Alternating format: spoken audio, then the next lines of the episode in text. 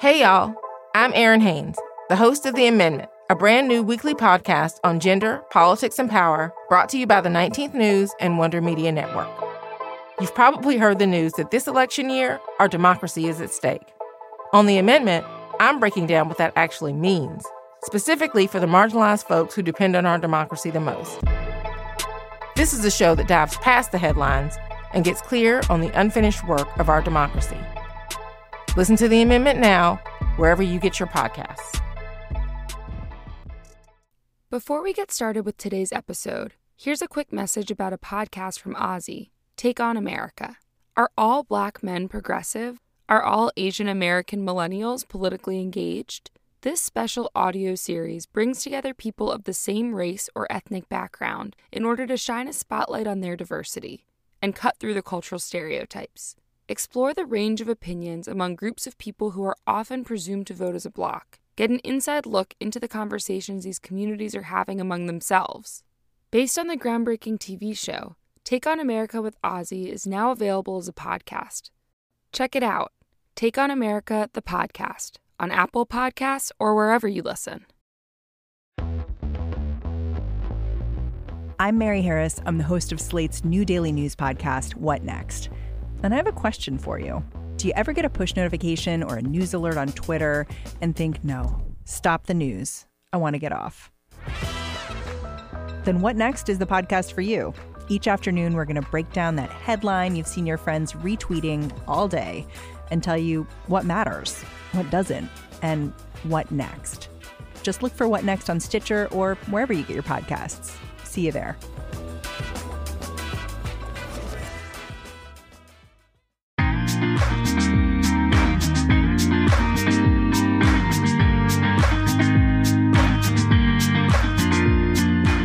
Welcome back to Women Belong in the House. You see, while our mothers and grandmothers were often powerless to change their circumstances, today we as women have all the power we need to determine the outcome of this election. I'm your host, Jenny Kaplan, and I'm the co founder of Wonder Media Network. A record number of women are running for office this year. We're telling their stories. We're also talking with experts about why there are so few women in office to begin with, and how Congress could change if it looked more like the people it represents. In the past few episodes, we covered women who are turning the historic stereotype of feminine weakness on its head. Today, we're going to talk to a woman who's flipping the script in a different way. Typically, the most vocal parts of the Christian community are associated with the Republican Party. But the candidate we're bringing you today says her values as a Democrat stem from her Christian faith. She's also running as a Democratic challenger in the deep red state of Alabama. The U.S. has a fascinating history when it comes to the relationship between church and state. The country was founded on the idea that government should be divorced from religion. Yet every time we say the Pledge of Allegiance, we're reminded that this is one nation under God.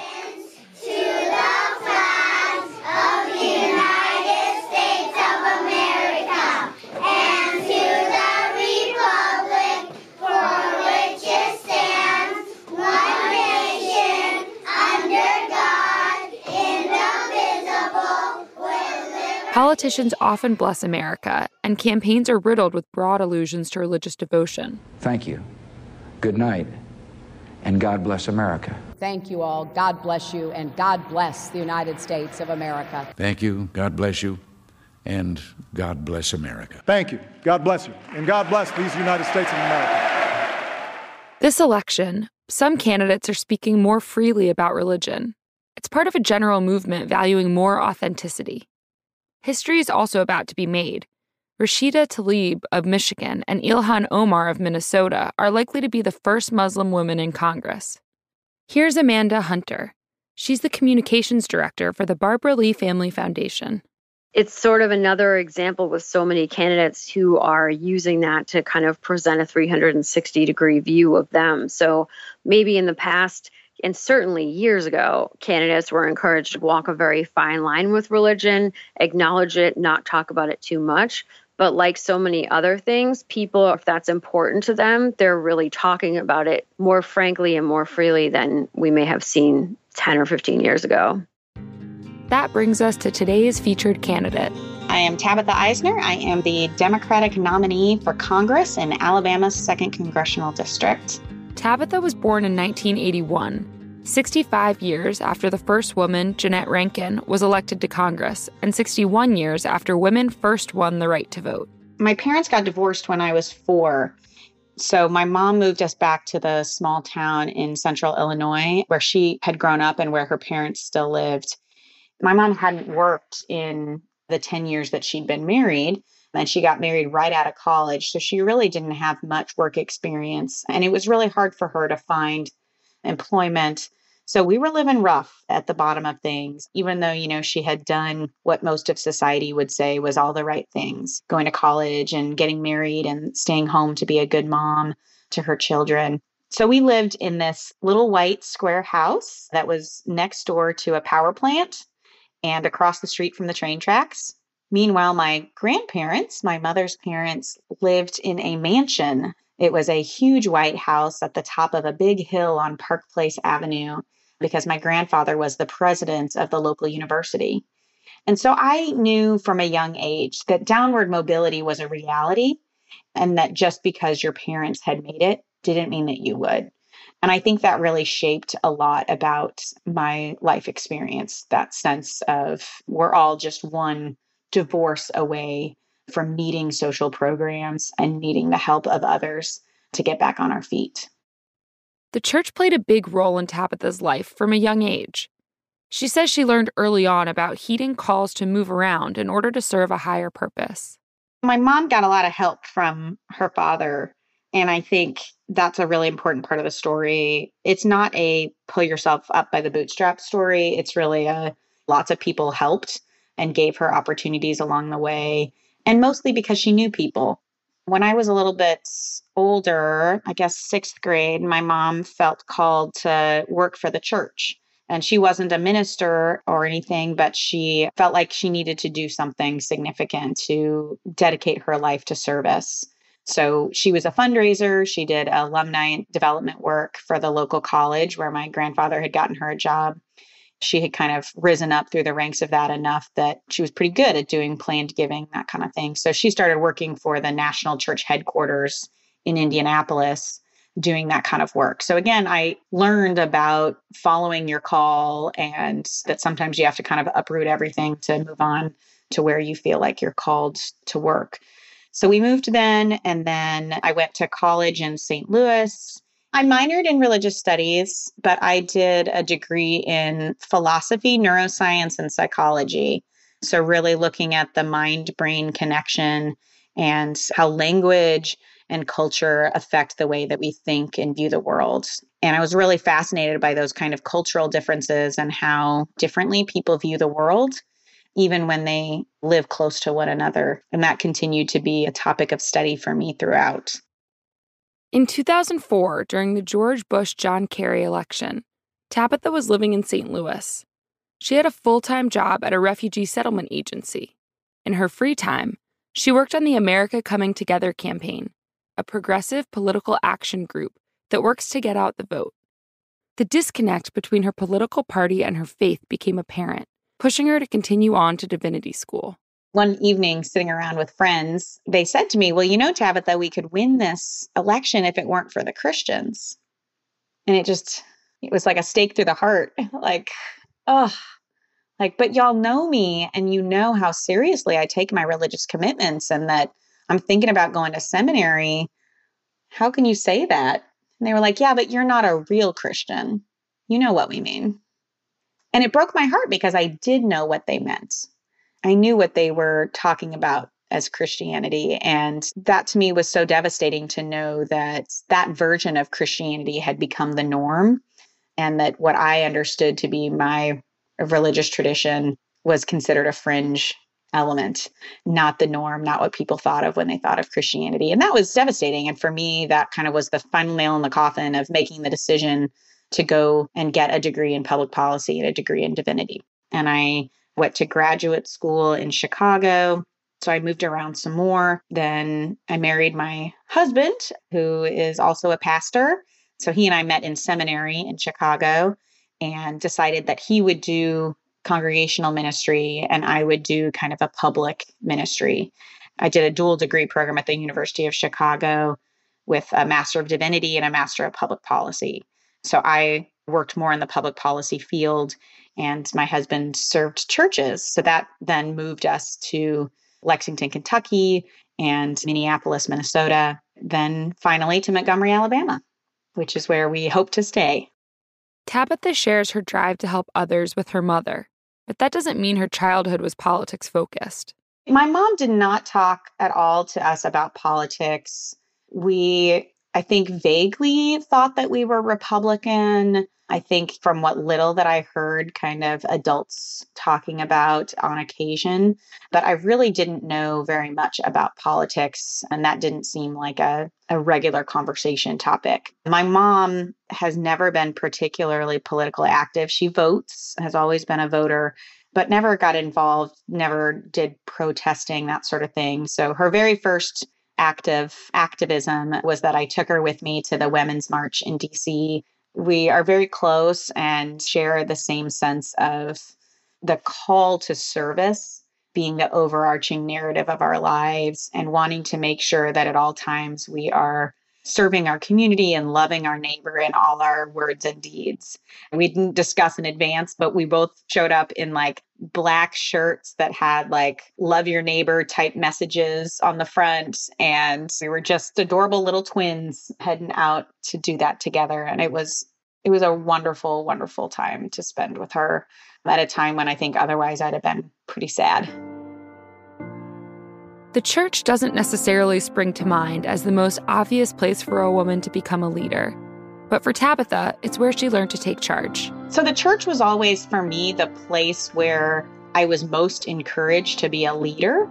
And I know that's not everybody's experience of church. I grew up in a more progressive church than many, but my leadership was always welcome and was encouraged. So I have always felt like that idea that you would step forward and serve by being in a leadership role that's been a positive part of my church experience. And I think later on I recognized that it was not something that other traditions were as comfortable with but it's never been my style to be dissuaded by other people's discouragement.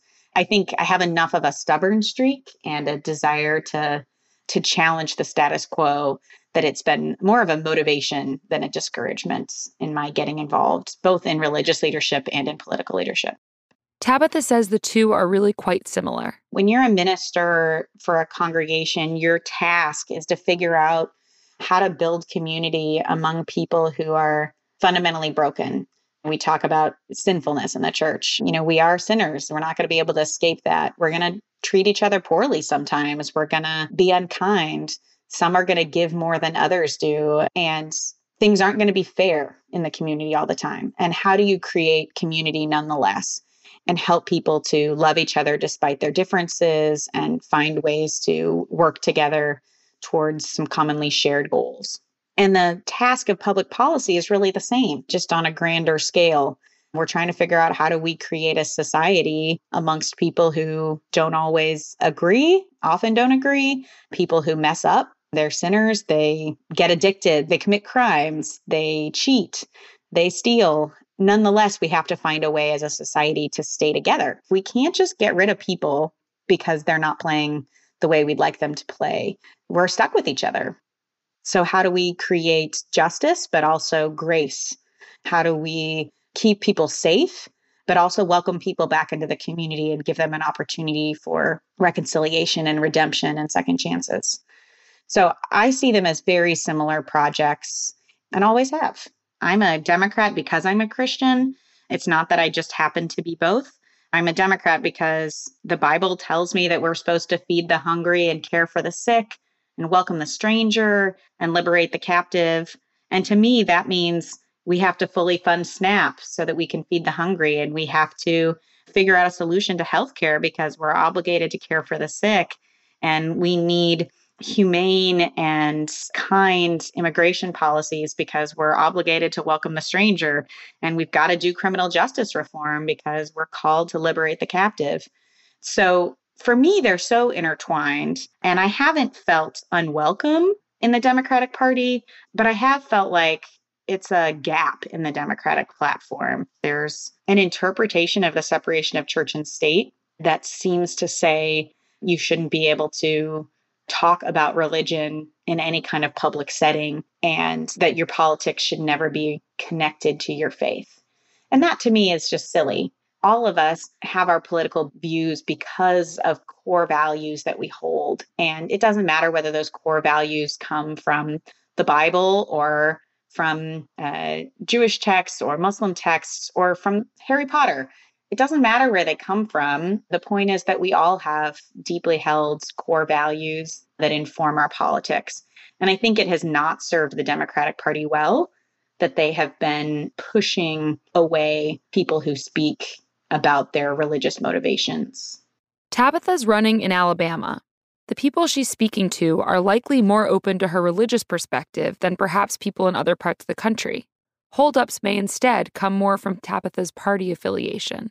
Overwhelmingly, people vote for candidates who represent the party they identify with. Here's Kathleen Dolan. Kathleen's a professor and the chair of the political science department at the University of Wisconsin Milwaukee people support the candidates of their political party overwhelmingly. If you listened back or if you, you know, look back to when Hillary Clinton lost the presidential election, there was always that first reaction. Well, women were against her. Well, women didn't vote for her. Well, she lost white women and all those sorts of things.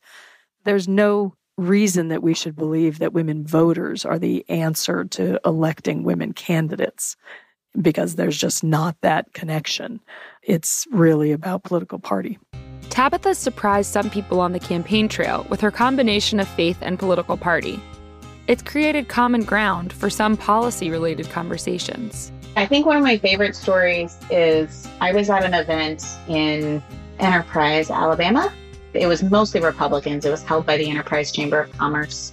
And I got up and spoke you know, mentioned that I was a Democrat and heard literal gasps around the room. It was unexpected that there would be a Democrat in the room. After the event, a woman came up to me and she said, Did I hear you correctly that you're a pastor's wife? And I said, Yeah, I'm, I am. My husband has a congregation in Montgomery. And she said, But you're a Democrat. How do you reconcile your Christian faith with the Democratic Party platform? And I, I told her, I'm a Democrat because I'm a Christian. I believe that we're called to feed the hungry and care for the sick and welcome the stranger and liberate the captive. And here are the policies that correspond with those things. And she whispered to me, But what about the gays?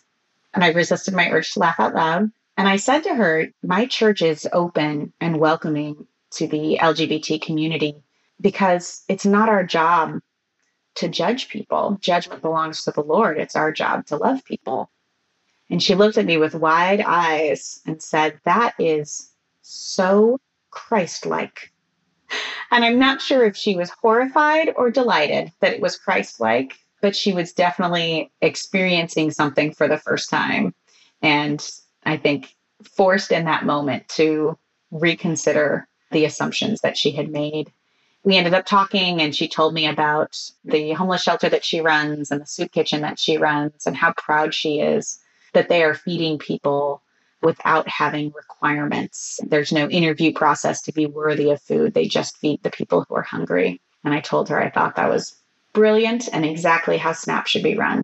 SNAP stands for the Supplemental Nutrition Assistance Program.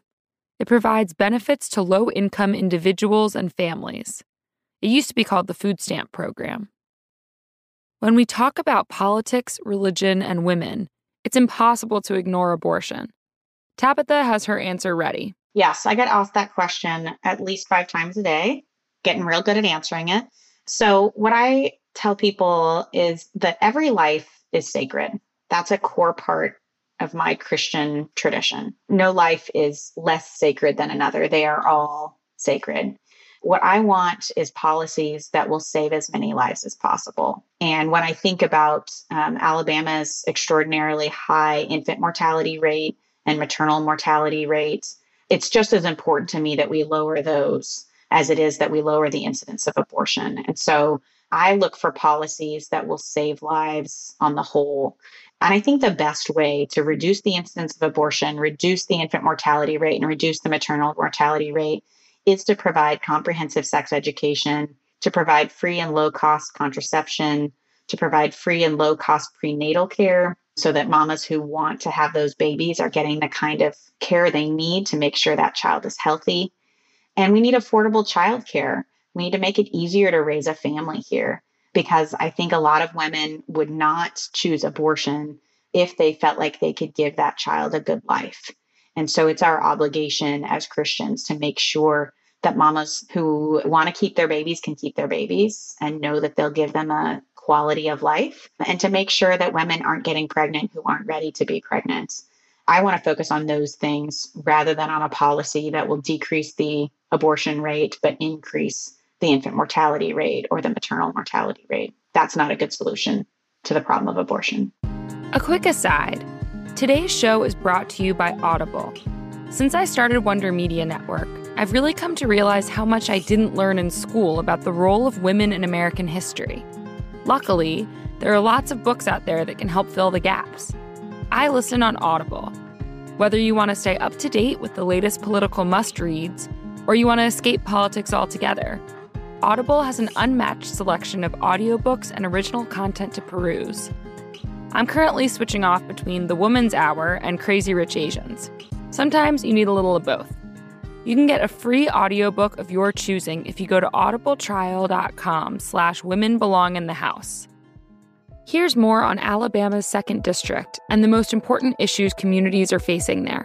My district is 10,000 square miles, so that's bigger than the state of Maryland. So it's pretty rural, lots of small towns, very few towns that have more than 10,000 people. So Montgomery and Dothan are the two biggest towns. There's maybe one or two others that pass the 10,000 person mark. It's about 66% Caucasian and 32% African American and 2% Hispanic. Our major industries are farming. Uh, we do cotton, soybeans, and peanuts here. Uh, we like to describe ourselves as the peanut capital of the world.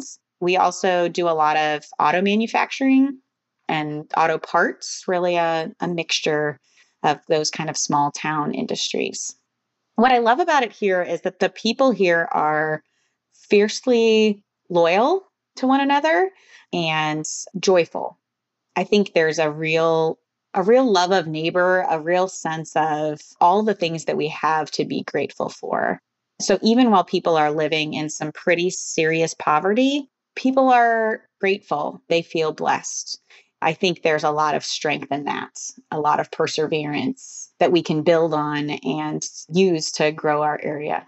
We have several school districts in the district that are failing and really struggling to provide even a basic education to students. And that includes Montgomery Public Schools, which is where my son is enrolled in the public school system. We also need uh, community colleges and trade schools to provide people graduated from high school with the skills they need to be immediately employable because a pretty small percentage of the population here will go on to college.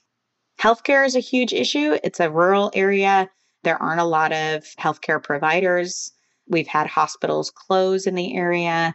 We have a very high infant mortality rate, maternal mortality rate, and a very high accident mortality rate because of the lack of healthcare services and emergency services to take care of people in those emergencies. Nobody should die for lack of healthcare availability, and nobody should have to drive multiple hours to get basic care. So, one example of that is that we have several counties in the district that don't have an OBGYN anywhere in the county. And so, folks are having to drive pretty long distances just to get their basic prenatal care. And they don't assume that they will have a doctor present when they deliver. And that's just not acceptable in 2018. Tabitha is fighting an uphill battle in her election. Her district has elected a Democrat only once since 1965. It was the lack of a serious Democratic presence that pushed her towards running. I was not recruited. That would have been easier, but no. So it was funny. I had just moved to Alabama in 2016 and was really shocked to see the state of civic discourse in Alabama and the state of the Democratic Party, Donald Trump's victory was a shock. And I think it's because I, like many others, had this sense that our country wouldn't want someone in leadership who behaved in a way that was disrespectful towards women, that was disrespectful toward minority groups, just the kind of tone of conversation, the immature insults. I assumed that people would be so turned off by that that there would be no way that Donald Trump could win. And I regret not having done more to have an impact on that election. But I was also really struck by the congressional race here in Alabama that there wasn't a real race. So I immediately wanted to get involved. I'm usually involved in campaigns wherever I live. And I was surprised to find that it was really hard to get involved. I wanted to donate money, and there wasn't a good way to donate to my congressional candidate, for example. There wasn't an option to volunteer, as far as I could tell, for my congressional candidate. So I was already frustrated. And then in 2016, saw that our current incumbent, Republican Martha Roby, won this seat with 49% of the votes against a Democrat who got 41% of the vote. And there was another 10% doing write ins.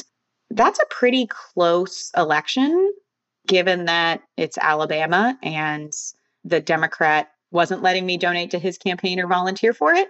So I really saw this need, this gap here, and very quickly felt like that's where I needed to focus my attention. Since I've been old enough to vote, I have been every year, I think, getting a little bit more involved. And how do you get more involved than than volunteering as much as you can when we don't care when we don't fight for every seat, when we don't insist on a dignified political conversation about issues, we get leaders who don't care that much about people. So I took some responsibility for that and said, I didn't do my part, and I'm not going to let that happen again. Tabitha first tried to find a more serious Democratic challenger by appealing to others. Eventually, she realized she was going to have to do it herself. So I started to talk to people about how this seat is winnable and how much I wanted us to put forward real candidates and push to have a competitive district. And I said, you know, I, I realize it's going to take a million dollars, it's going to take a crew of organized volunteers knocking on doors. But those are all things that we can do. It's hard work, but it's not rocket science to raise a million dollars and the same for organizing volunteers. So it started out as me wanting to be part of an effort to do it, and I assumed someone else would be on the ballot. And as time went by and we couldn't find someone to be on the ballot, I had said enough times, look, I could raise a million dollars. So it's not that hard. And eventually said, all right, fine, I'll do it myself. If you want it done right, do it yourself. It's well reported that there's been an uptick in enthusiasm when it comes to people wanting to run as progressive candidates across the country. We spoke in a previous episode about the fact that 40,000 women reached out to Emily's List, for example. Up and down the ticket, people all over the country are running in places that hadn't been seen as in play. Amanda Litman saw the interest and decided she needed to do something. She'd previously worked for the Barack Obama and Hillary Clinton campaigns. Pretty quickly after the election, I started hearing from friends from high school and college who reached out because I was the only person they knew that worked in professional politics they said, Hey, it seems like anyone can run for office these days. I want to run for city council. What do I do? And I didn't have anywhere to send them. There was no organization that existed at the time that if you were young and newly excited about politics I wanted to do more than just vote or volunteer, you wanted to actually lead that would help you. So I got together with my co-founder, Ross Morales Rocketto, and we wrote a plan. We built a website and we talked and talked and talked and talked and talked. And on inauguration day, we launched Run for Something, thinking it'd be really small we thought maybe we'd get 100 people in the first year. Instead, in the first week, about 1,000 people signed up. And then since we've launched, nearly 19,000 people have raised their hands to tell us they want to run for office. So we work explicitly with young people, meaning under the age of 40, running for local office, meaning state legislature or below, for the first or second time. I think the thing that gets me really pumped is the number of people who are running in places where progressives haven't run before. That means that they're engaging voters who've never met a Democrat running for office before.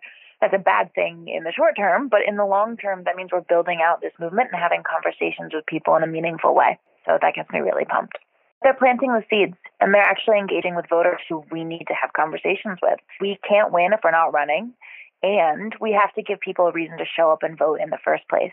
In a lot of our districts, candidates are running in places where Democrats haven't fielded someone for decades, which means a Democrat in that area hasn't had a reason to show up and vote. If we don't get in the game, we have no chance of winning. So I'm really excited not just about the potential for what could happen in a wave election where we have no idea, but what could happen down the road. While the odds may be against Tabitha in her district, it wouldn't be the first surprising Democratic win in her state in the Trump era. Breaking news the Democrat Doug Jones defeats Roy Moore in the deep red state of Alabama. And guys, make no mistake about it. May have been in the state of Alabama. This is going to play out all across the country for a very. The campaign against Roy Moore was one of a series of events that have pushed progressives to the polls. Here's Emily Cain, the executive director of Emily's List.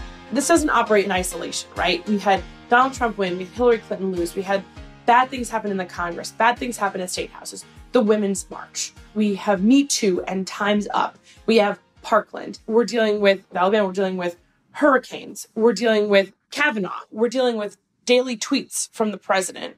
And thankfully, women of America are saying, put me in, let me at it. Let me help you with that problem. Let's get it done. And one of the best ways they can do that is run for office. Tabitha was already in the midst of her campaign when the Doug Jones Roy Moore race began. So I started running in October before we had a Democratic candidate for that Senate seat. So I was running throughout the time that we were having our primary and I was involved. I was helping with Doug Jones phone banks and getting folks involved. And then on December 12th, I had very low expectations, I think. I was both insanely hopeful and really unwilling to feel the kind of devastation that I felt the previous November. So when Doug Jones won, it shocked me in the other way. I had not let myself hope. I found myself unprepared for the reality of an Alabama that is capable of getting itself organized and together. Now, I was already really excited about the grassroots organizing that I had seen. I felt like this is step one. If we keep growing our grassroots organizations and building these partnerships and coalitions to get out the Democratic vote, eventually we'll win. But I saw it as a longer term project. So the fact that we won right then and there, it accelerated my hope and really made me think that perhaps we can actually do this. Perhaps we can start flipping seats sooner than later. Just feels like a perfect storm lately. So many people have come to realize that unless we stand up for ourselves, we will be mistreated. We have to fight for ourselves. And the arc of the moral universe may be long and it may bend towards justice, but it's not going to bend fast enough if we don't stretch our arms up and grab it and start pulling. We just can't afford to hope and pray that the arc will curve on its own. For people who are seeking change in policies, Tabitha says it's going to take change in leadership. I think it's less about gender and more about the kinds of people who are able to run, the diversity of experiences and perspectives. The incumbent is a woman but she is a woman whose family is political, who's always had wealth and privilege. In that sense, she's very much part of the old boys club, the good old boys system of families we know. I bring something very different. I'm not wealthy. My family has no political connections. We had to go on the health exchange when I quit my job because my husband doesn't get insurance through his employer. And we have a kid who's on Medicaid because he's adopted, he's on Medicaid. And so I know what healthcare looks like through Medicaid and the challenges of that. I think anyone who's struggled knows something about how we how we problem solve in the face of adversity and how compromise is part of life. Making alliances to help one another out is a key part of survival. And I think that sense of I can't do this alone is the kind of attitude that we need to have in Congress. We need to be recognizing on both sides of the aisle that we're going to have to do this together if it's going to get done. Part of working together towards compromise is really understanding what the other side wants. Tabitha says her experience as a foster parent shaped the way she finds empathy for other perspectives. It's hard to even imagine me running before I was a foster parent. I learned so much from that experience because when you're a foster parent, you've got kids who are screaming and yelling at you and telling you that they hate you and they want nothing to do with you and breaking things and putting holes through walls. But the underlying emotion is that they're scared. And so I had to learn as a foster parent how to not react to the words and the actions and to instead respond to the underlying fears and anxieties that that kid was acting out of. And I think that skill has changed my life. So now when I hear people make inflammatory political statements, I don't hear their vitriol, or I try to hear past their vitriol and hear the underlying anxiety and fears that are driving those kinds of statements and respond to those underlying fears rather than responding to their inflammatory remarks. And that has made all the difference for me in terms of my ability to have compassion and to relate to and listen to people whose views are so different than my own. Tabitha and her husband fostered their first child in 2014. When the child was unable to return to his biological family, Tabitha and her husband adopted him. She says missing out on home life is the biggest burden of campaigning. Well, I think the hardest part when running, particularly as a mom, is that you miss time at home I love the traditions that I have with my son.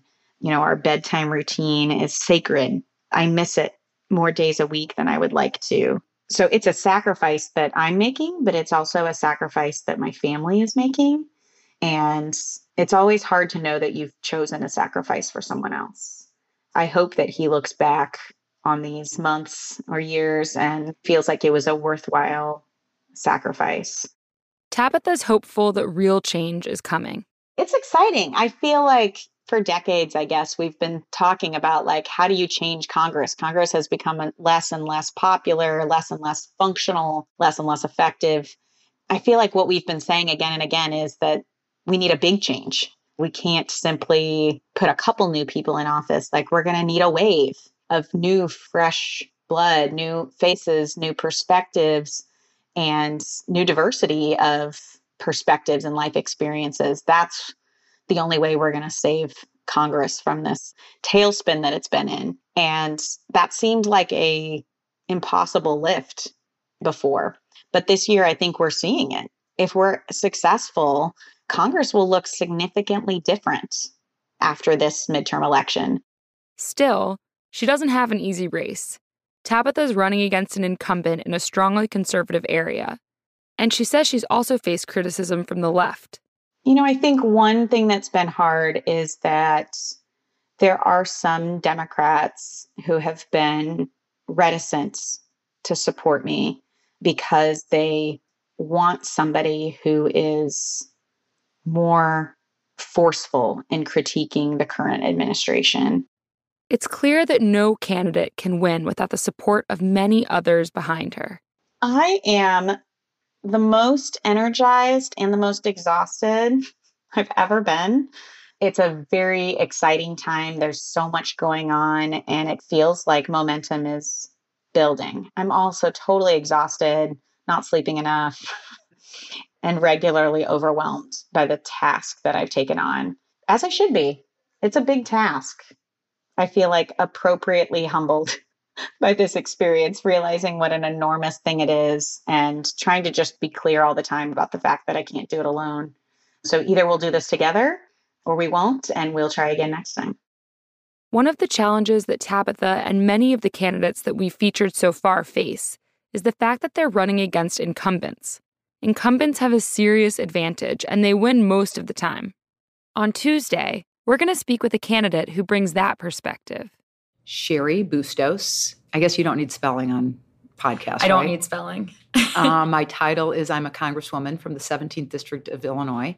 More on that coming to you on Tuesday. Before we go, the election is less than two weeks away. If you haven't already done something to get involved, now is the time. We have the power to decide what happens on November 6th, so don't forget to go vote. And try to vote early. In some states, like North Carolina, you can even register if you go to early voting, but you can't register on election day. Better be safe than sorry. Thank you for listening to this episode of Women Belong in the House. If you enjoyed it, tell your friends. If you didn't, I really do want to hear from you. This movement is all about starting conversations and learning from people with different perspectives. You can find me on Twitter at Jenny M. Kaplan, follow us on Instagram at WMN.media, or email me at pod at wondermedianetwork.com. Talk to you on Tuesday.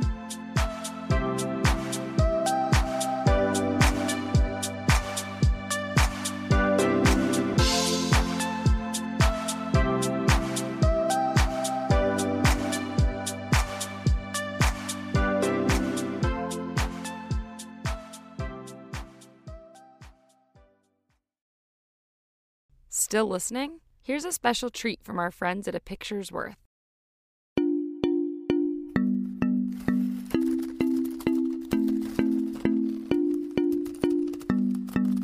What you're looking at is, This a, picture, You're looking at a picture of. I remember my own worries and my own fears. And it captures a moment in my life when I was being really brave in a lot of other ways.